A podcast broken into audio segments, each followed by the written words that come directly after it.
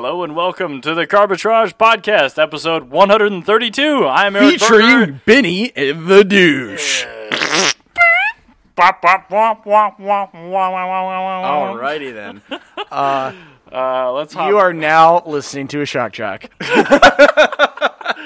And a vehicle that a shock jock would probably lease is a brand new Tesla Model 3.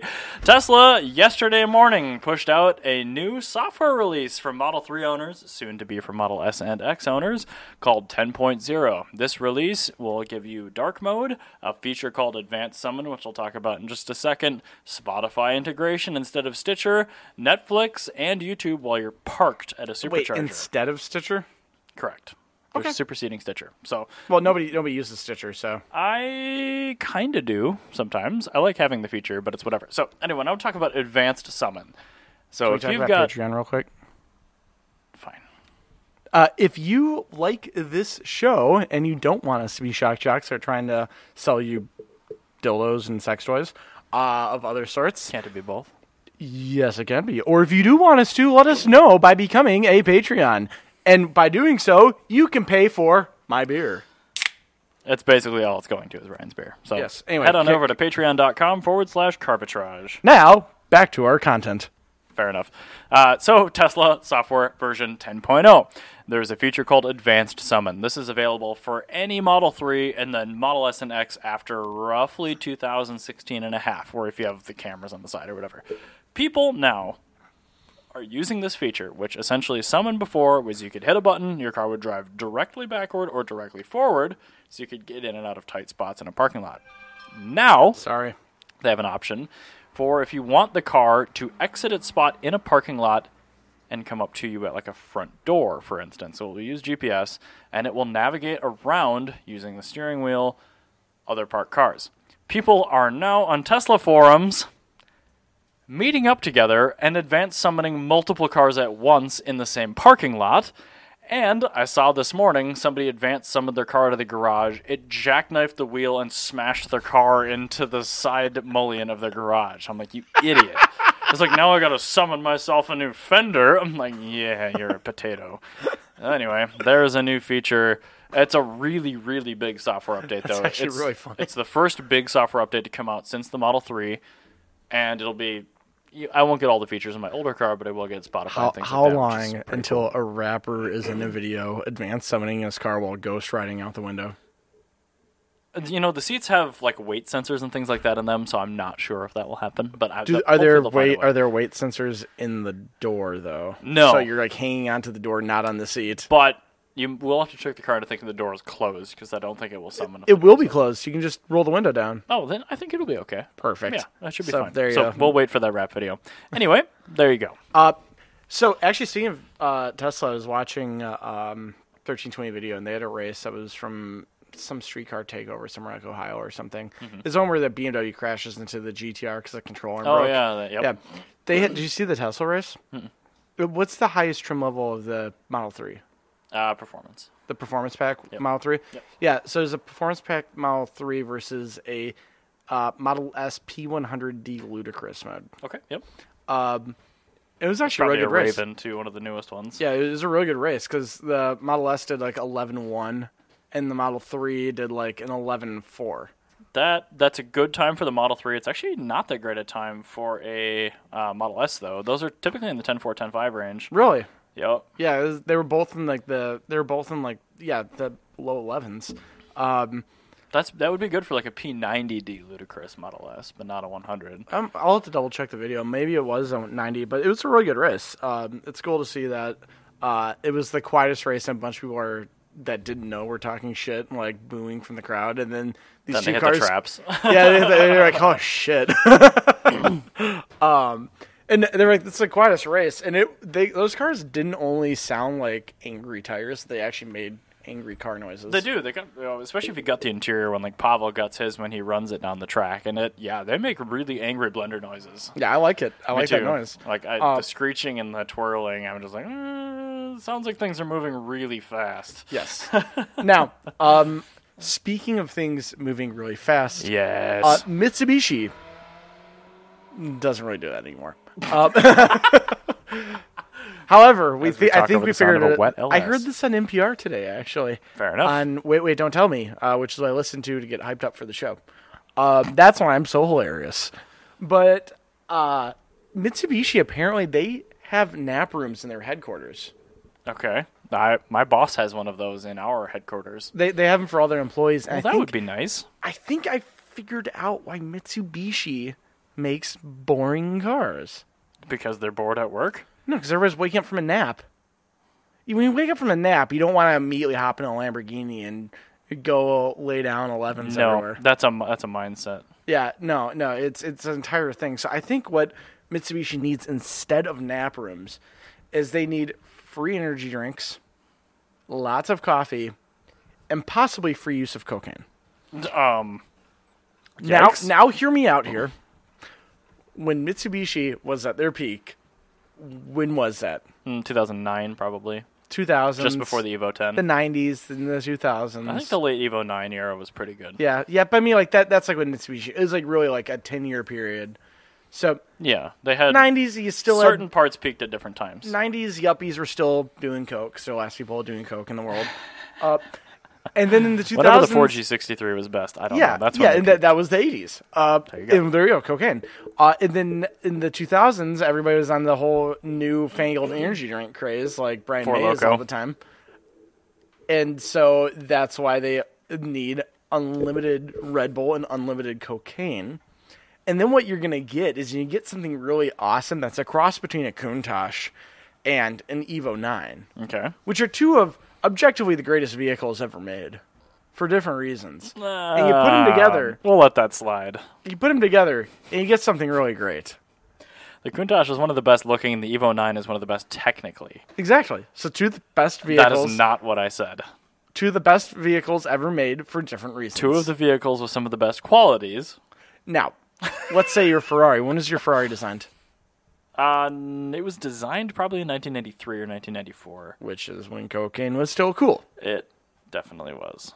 Yep, and look what they made for you. What about your 8 Series? That was designed in 1988. There you go.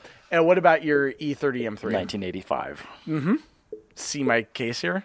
Mr. Wags, 2005. That's when it was designed? Mm-hmm. Red Bull. Yeah, that is definitely a Red Bullian era. Cocaine and Red Bull. You put those together, you make great cars. Mitsubishi... get those nap rooms out of there. Cocaine is just as popular these days. It's just not as mainstream past the era, you know. So I think that Mitsubishi, they should just can all the nap rooms and just get a whole bunch of rooms with a bunch of mirrors in them.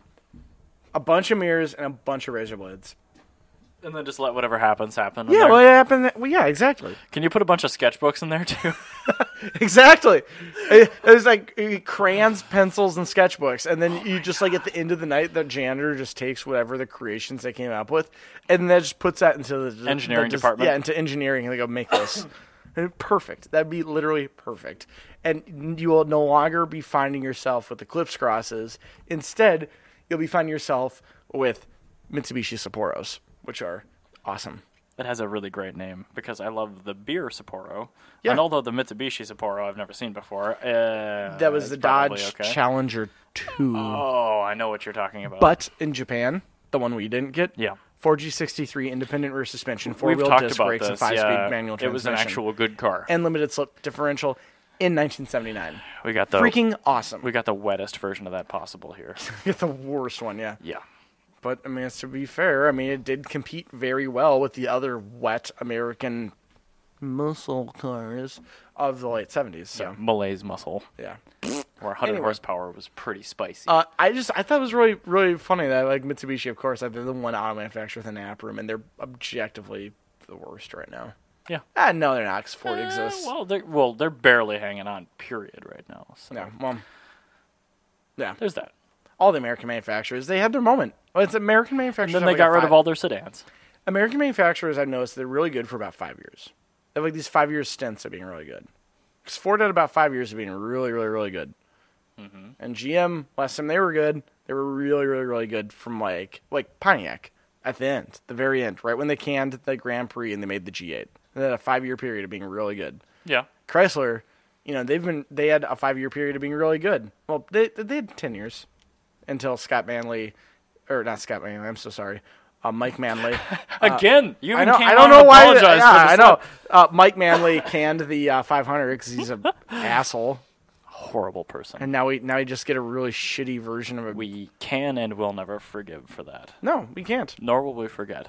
Well, we can forgive. We'll forget the name, but not the actual action. Yeah. Boo. Anyway.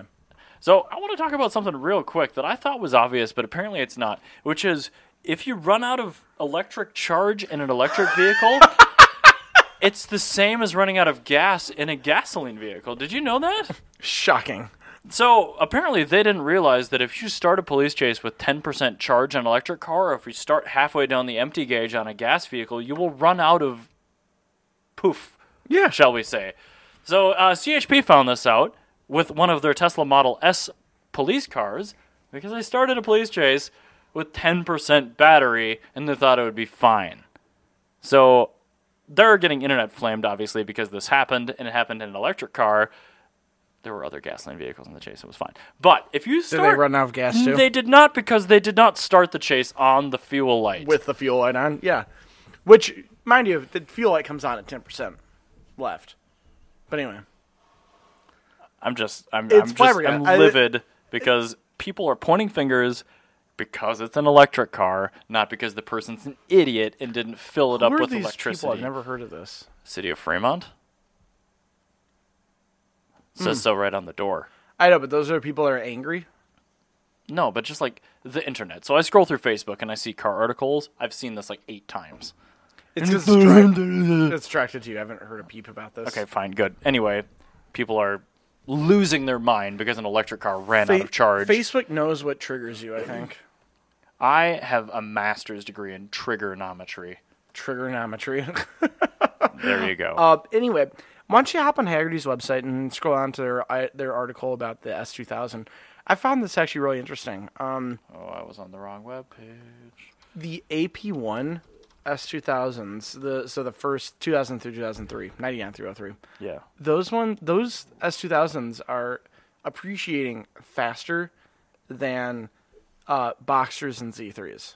Oh, Boxsters, I believe, are depreciating. Yeah, they kind of suck. Yeah, hit them on the ad. S2000. There's nothing on their page. No, but you're not on the blog, so just scroll. Just type. Why didn't you put a link in here? Because I found this between episodes. Where is it? Articles and videos, right there. This? Yeah, click that. Okay. Scroll down. It'll take no time at all. Right there. Okay. All right, good. So, S2000s. S2000s are appreciating. Yeah, but faster than Z3s and Boxsters, which I think I'm going to say this with some sort of action. I honestly believe that's the first time a Japanese vehicle has appreciated faster than its German counterpart. It's honestly because it's better. Yeah, it is. Well, technically better. The Z3 is a way more fun car than an AP1, but... It's not as good. Yeah, not as good, but it is objectively a better car. I would much rather have a Z3. Well, I mean, the S2000 is objectively a better car, but it is a better car. The better car is not always the best car, because yeah, I guess that's true. I mean, the sample size there is pretty small because you're talking early 2000s. Well, I'm just turn of the millennia, small 2-seater convertible roadsters. Just because a car is better, it doesn't mean that it's. Like, honestly, a car you want to own more. Right. You have a fair point. I mean, the S2000 is a better car, like we just said, but I would personally much rather own a 3.0 or 2.8 Z3. Exactly. Yeah, and those are also fun. Those are also inline sixes. They are, but they're more reliable. Yes. They're almost as fast, and they're way more tossable. Yes, it's true. But the S2000 has a better feeling transmission. So it's probably a more technical instrument. Yes, it's got a digital dashboard. It does indeed. That sounded painful. Now, I actually did learn some fun things about the S2000 in this article. Did you know that up until 2001, S2000s had a plastic rear window, but they'd yellow fast? Yeah. A lot of the early AP1s actually have the glass window tops retrofitted into them. It's a lot like the Boxster. It had the same issue. They ended their life with a much smaller but much better glass window. My 2000S had a 2004 top put on it. So it had the glass mechanism wasn't exactly the same, so you actually wear out the top a lot quicker when you do that, but yes. I'm wondering if the I wonder if the glass windows or the plastic window cars are going to be worth more in the long run for the S2000. It seems like AP1s are going to be more valuable. They're both AP1s. It's early and mid AP1. I don't think that's going to make a difference, honestly. I think if it's got the top that it was originally equipped with. I think that the correct answer is the S2000 CR is the one that's going to be worth more. Is that the hard top one? The Club Racer? Yeah. It's just Google it. The CR. It's a performance version. So it's like a M coupe. Well, of course then, yeah. I think the most valuable one is going to be the rarest. Yeah, well, I think so too, Ryan. Well, it's like a like an M Roadster versus like a 2.8 Z3. I would prefer a Z3 2.8 over an M Roadster. But I mean, you know what I mean. The engine's 200 pounds lighter. But you know what I mean though, is like one is more of a track car than the other one. Sure. Yeah. It's more focused anyway. Exactly. That's what the CR is. Okay. Yeah. I don't know. I still think that the street version, the most desirable spec, is going to be worth more. But, so I'm wondering if eventually the AP2s will outperform the AP1. I think no. Yeah, I think they will. I don't think the AP2s are going to appreciate like that. Yeah. Because they're like America specials. Well, the AP1 is very, like, that's what Honda's known for. It's super high revving. Right. And the F-20 is a technical masterpiece, even though it's not a good engine. And the F-22 is much better, but it's not as unique, not as spirited. The F-22 is just what you could do with a K-24. Mm-hmm. Yeah, really. That's actually what it is. The F-20 actually had like unique things about it, like specific output for NA, like 120 horse a liter NA. Yeah. When it came out in 2000, which is really impressive, 9,000 RPM redline for a piston engine. Yeah, but it is really impressive. Arguably things. The least reliable Honda engine ever produced. No, that is the air-cooled Honda 1300 four-cylinder. The least reliable modern Honda engine ever produced. I'll give you that. Post CVCC. That weirdo air-cooled 1300 cc, the predecessor to the Accord. Oh, Seiichiro Honda said, yeah. That's one where he said, "This is the most spirited car we've ever created. We will never make a car this spirited ever again." Spirited. That's his way of. That's like bless your heart in Japanese technical speak. The Japanese term of this engine's really good and really, really awful. You don't want it. It's so good we can't produce it on a large scale. So I think another thing that's really good about the S2000, I'm not sure if this is true with the Boxster or the Z3. Well, I will let you know. It was only available in manual. There is no automatic option. I do like that about this car. If you are a scrub, you could buy a Plymouth Prowler. Oh my god! I've seen one of those recently. You could cut with the vein, or you could jump off a bridge, because you have no business with that S2000 if you want an automatic. So that's the beautiful thing. That was pretty brutal. Well, that's what Honda said. I didn't say that. Woo! So, trying to move on from that mental image. Holy crap. But another beautiful thing about the S2000, and this is another thing that it has over the other two options, you could get a red leather interior. You could definitely get that in the Z3 and the Porsche. Oh, really? They all had red leather. You could get it in both. For the Z3, you had to get it with the M. But, yeah, the Boxster, easily. Yeah, a lot of them had red leather interior. So going back to my previous comment, you could have a red leather interior automatic Boxster. Oh yeah, and they sold a lot of them. Well, that's obvious. There's a reason. You could not have a red leather interior without the M, which was manual only though. In the Z3. Perfect. So the Z3 again is a better car than a Boxster, absolutely. Which is it reflects in values. You want to go buy one of these? S2000 is the most expensive, followed by the M Roadster, followed by the Boxster. Well, I should also say that the M Roadster and the Z3 as those as a whole are the best one of the bunch, but also.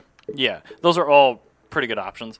I would still, at this point, say avoid the Boxster. Your headphone cord's hitting the microphone. That's underneath that noise. S2000 and Z3 are both very good cars.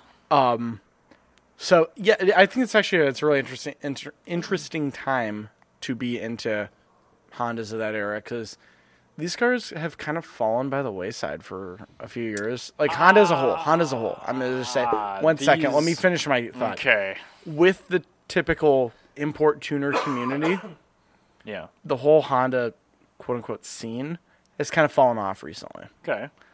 compared to other brands, namely G35s and those that trash. I don't feel like that typical demographics looking at S2000s. No, but I think that these are the people that would these are the people that are now. That's where these people started out with. You know, okay. People are buying S2000s for insane amounts of money. They started out as the demographic that would be buying these cars and modifying them, and now they lust for them. They're the ones that are actually driving up the value now. Okay. So sure. But I just thought that was really interesting. It's like now it's like people like don't really care about Hondas, and now Hondas are getting expensive. So I do feel like this car is not necessarily on the same tangent as a lot of Hondas, just because it is so unique and the fact it's rear-wheel drive and all this kind of stuff. That's true. Yeah. But yes, the AP1 S2000s have been climbing for a couple of years already. Yeah, and this is also the car that like Honda people would graduate to. Yeah, is like this is the peak, and it's like no, it's not the peak. It's like, not your daily driver anymore. You've got a family, but you still have your fun car, and that's your S2000, exactly. So. I think the big thing that we should note is AP1. It's the best engine. It's the not. There's never been an automatic option, but it's the most unique engine. It is the one to get because of the engine. However, it is a worse engine than the F-22.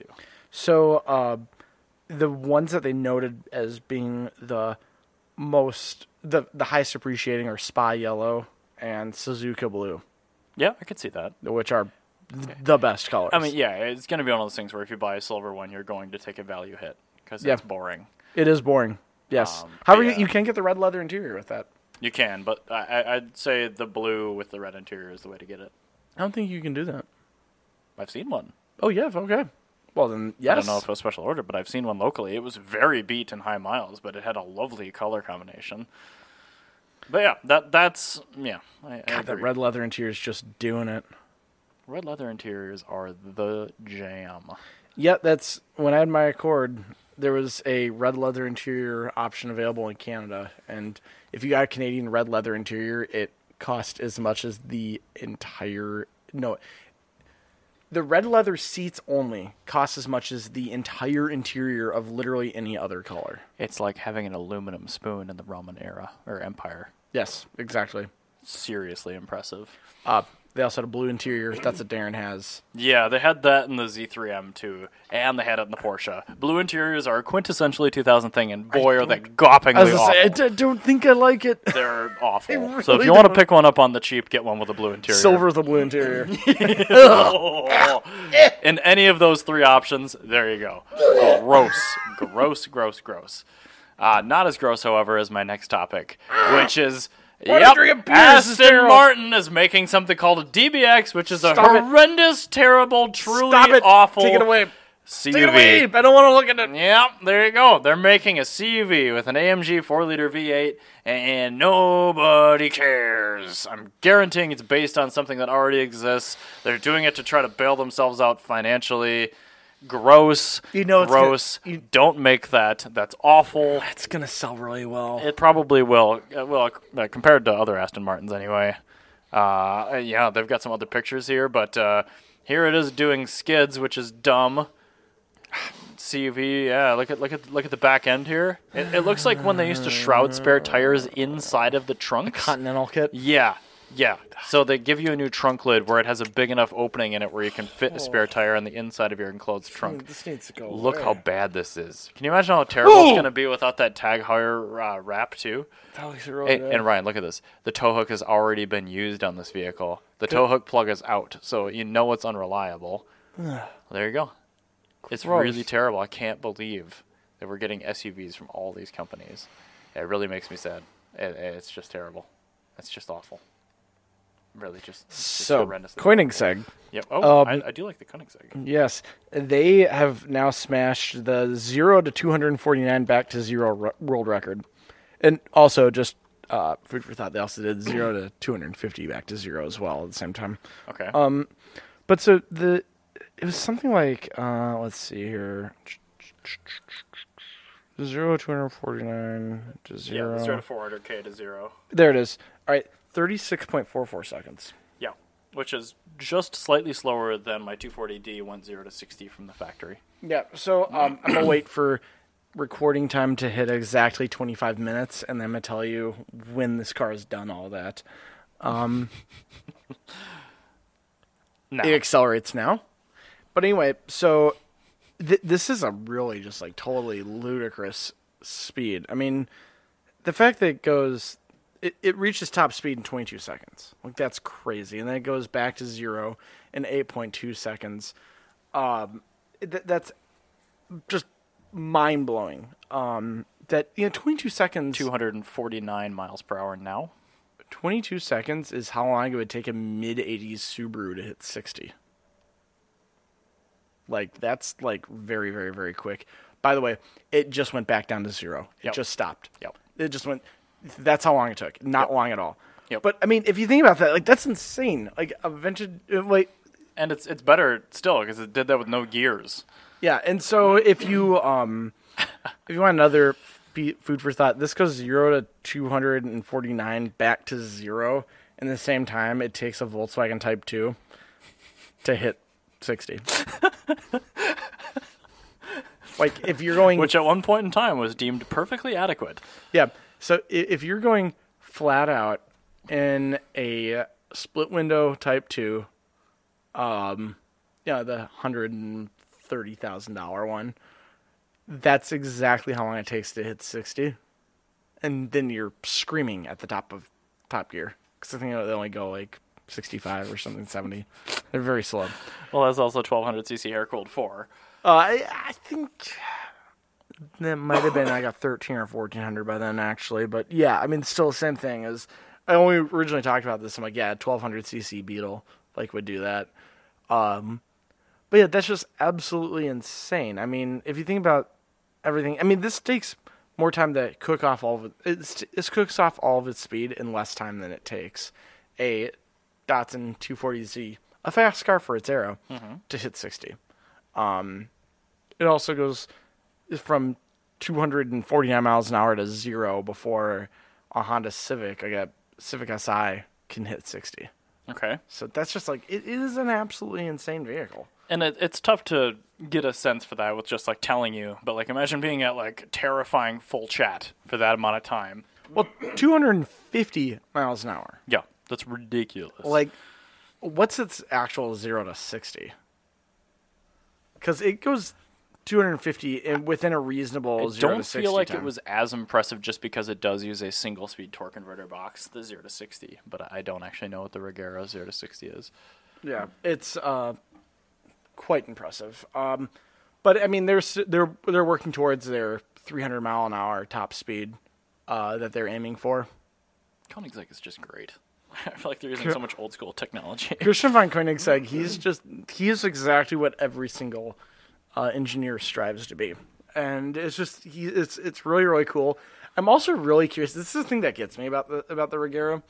Can we look at that windshield wiper real quick? Can you just go to cam with screen cap? No, don't touch it. Just bring it up on the screen. All right, so do you see how the wiper goes straight up? I do. See how the windshield's curved so much? Sure do.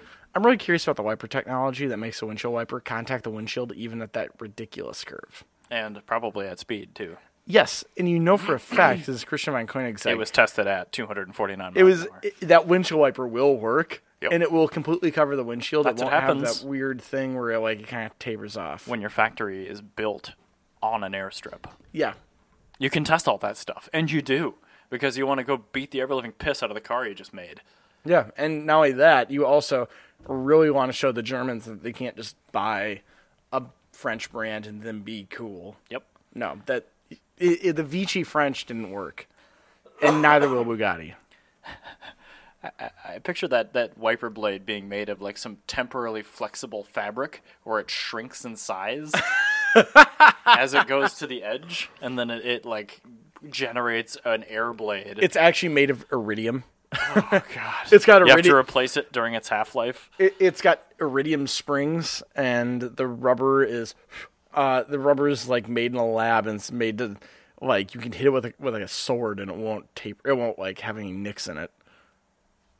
It's just the most. It'd be better than the guy in QPC that was testing that samurai sword.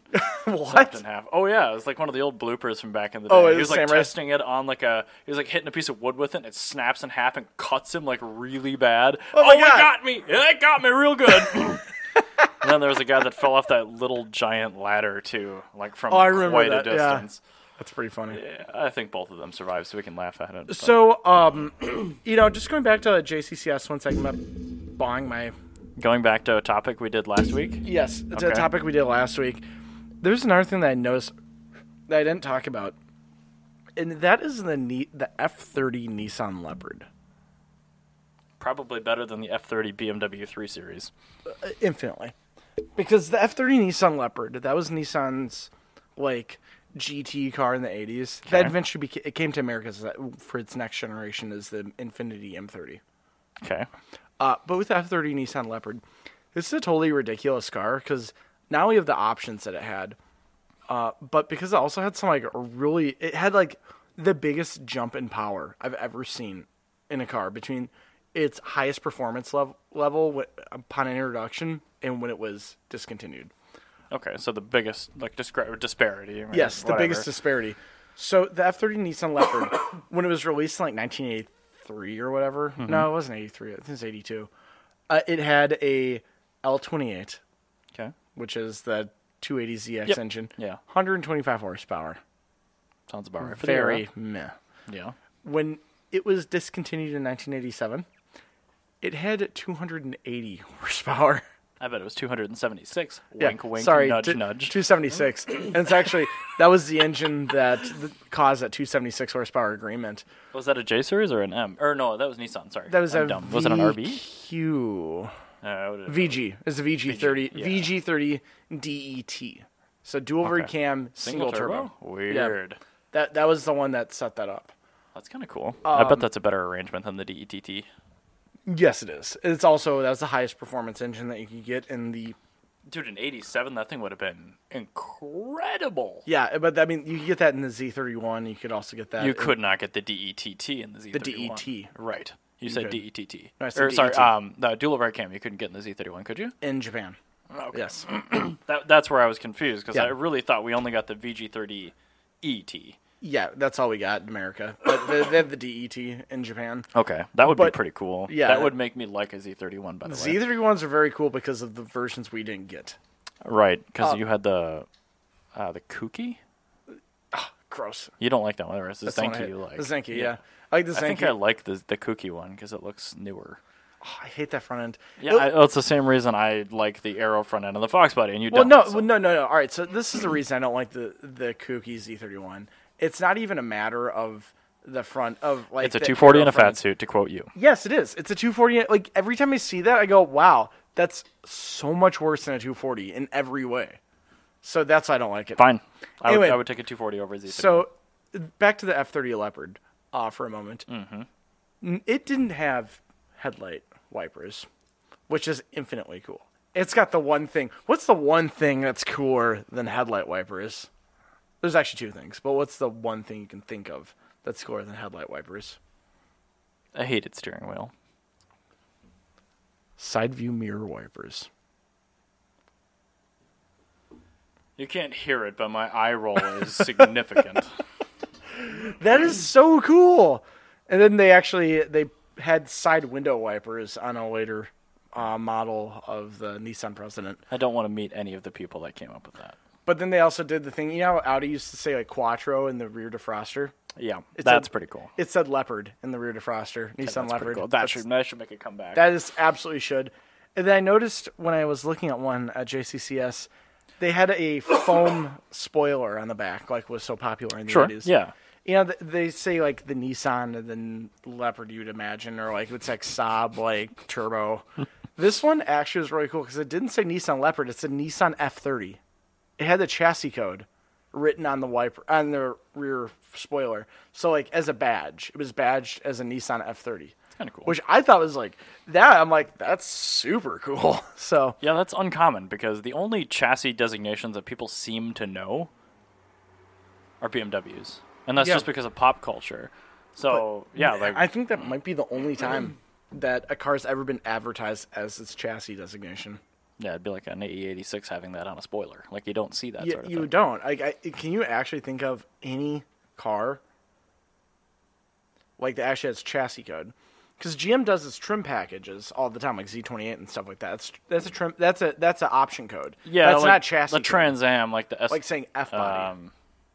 What do they call the performance pack F body? The late one. WS6. Yeah, that was written on the car. But that was also that's a package though.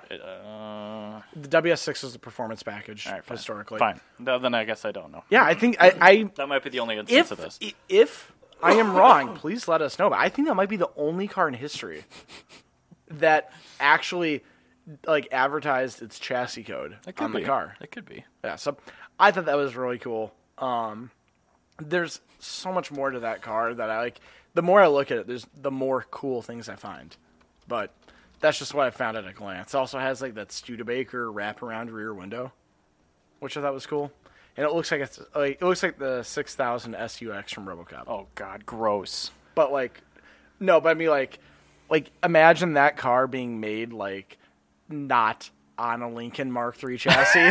Oh, okay. Like, you actually make that to be, like, to scale and, like, actually, like, it was a competitor to BMW 6 Series of the era. Okay. So, like, its body, like, it looks like the 6000 SUX is like, yeah, let's just do a Nissan Leopard, but with a bigger grill. Man, so, people are so much more damaged than I am. I know, right? So there you go. That's another fun little thing I just wanted to talk to you about to give you 10 minutes worth of filler. Oh, my God. My Lanta. Okay, that's fair. I mean, that's cool. I mean, yeah, people don't learn chassis codes unless they are pretty far in usually, so having that presented to the average consumer is... But that car definitely sits on my level of... the coolest, weirdest cars that people don't think about. I prefer the fact that you started with, which is obviously like the power doubled. Yeah, in like 5 years. Doubled in power. It had side view mirror wipers and had its chassis code written on it and had a defroster that said its name. It has some cool things. Like that's a bunch of really just like cool shit. And then you do all that during the malaise. Like that's just I love that. That's we can't give you power, so we're going to give you quirk. Exactly. Yeah. I think that's one of the things that's really cool, that there's a lot of cars in the world that are like that, where people have totally just don't think about it because they don't know about it. And I love telling people that. That's what I do at JNC now. I just do, like, consider the following. So it's just like me writing about some weird-ass car. And you bet your sweet ass there's going to be consider the following about the F-30 Leopard. And I immediately have pretty good things to say on what I learned this week, which is not only... did Nissan make a twin-cam VG30 turbocharged engine with a single turbo? Yes. They also offered it in the old Z31 300ZX. Yes, they did. That's what I learned this week. The other thing that I learned this week was, again, because we're recording this on Saturday, it's still within my time frame of going to the Peterson. Oh, shit, I did that on Friday. All right, so I'm... I learned this 8 days ago. Friday. I did 8 days ago. I learned this. If a Rolls Royce has a canted grille, it is not considered a Rolls Royce by Rolls Royce's standards. They will completely expunge any existence of this vehicle. Oh my God, they're so anal. I know they are. So I learned that when I was at the Peterson. So that's the thing that I learned. I just think it's just... oh, my God. They're so bougie. Oh, the salty old men with their crumpets. Their crumpets and their Grey Poupon. And they're using quill pens, I'm sure, with their rare whatever animal makes the ink that they use. Like octopus ink? Yeah, probably. Like some rare endangered Mariana Trench octopus ink as they draft the script of the Rolls-Royce rulebook. And all Rolls-Royce like warranty paperwork has to be signed off by a service advisor, and it's incredibly vague. With the exact same pen. That's why your service is $500 per hour. They have a cellar that has cork-capped glass vials of ink for every VIN of Rolls-Royce. Each one is hand-drafted. I entirely believe that. I 100% entirely believe that. Through the eyeglass of a monocle, yes. Yes. So there you go. That's what you learned. Thank you for listening. I'm so sorry for everything that happened on this episode because we are continually making you all worse people, and you're very welcome. Yes, I am sorry for that. Enjoy the rest of your day. Have a good week, guys.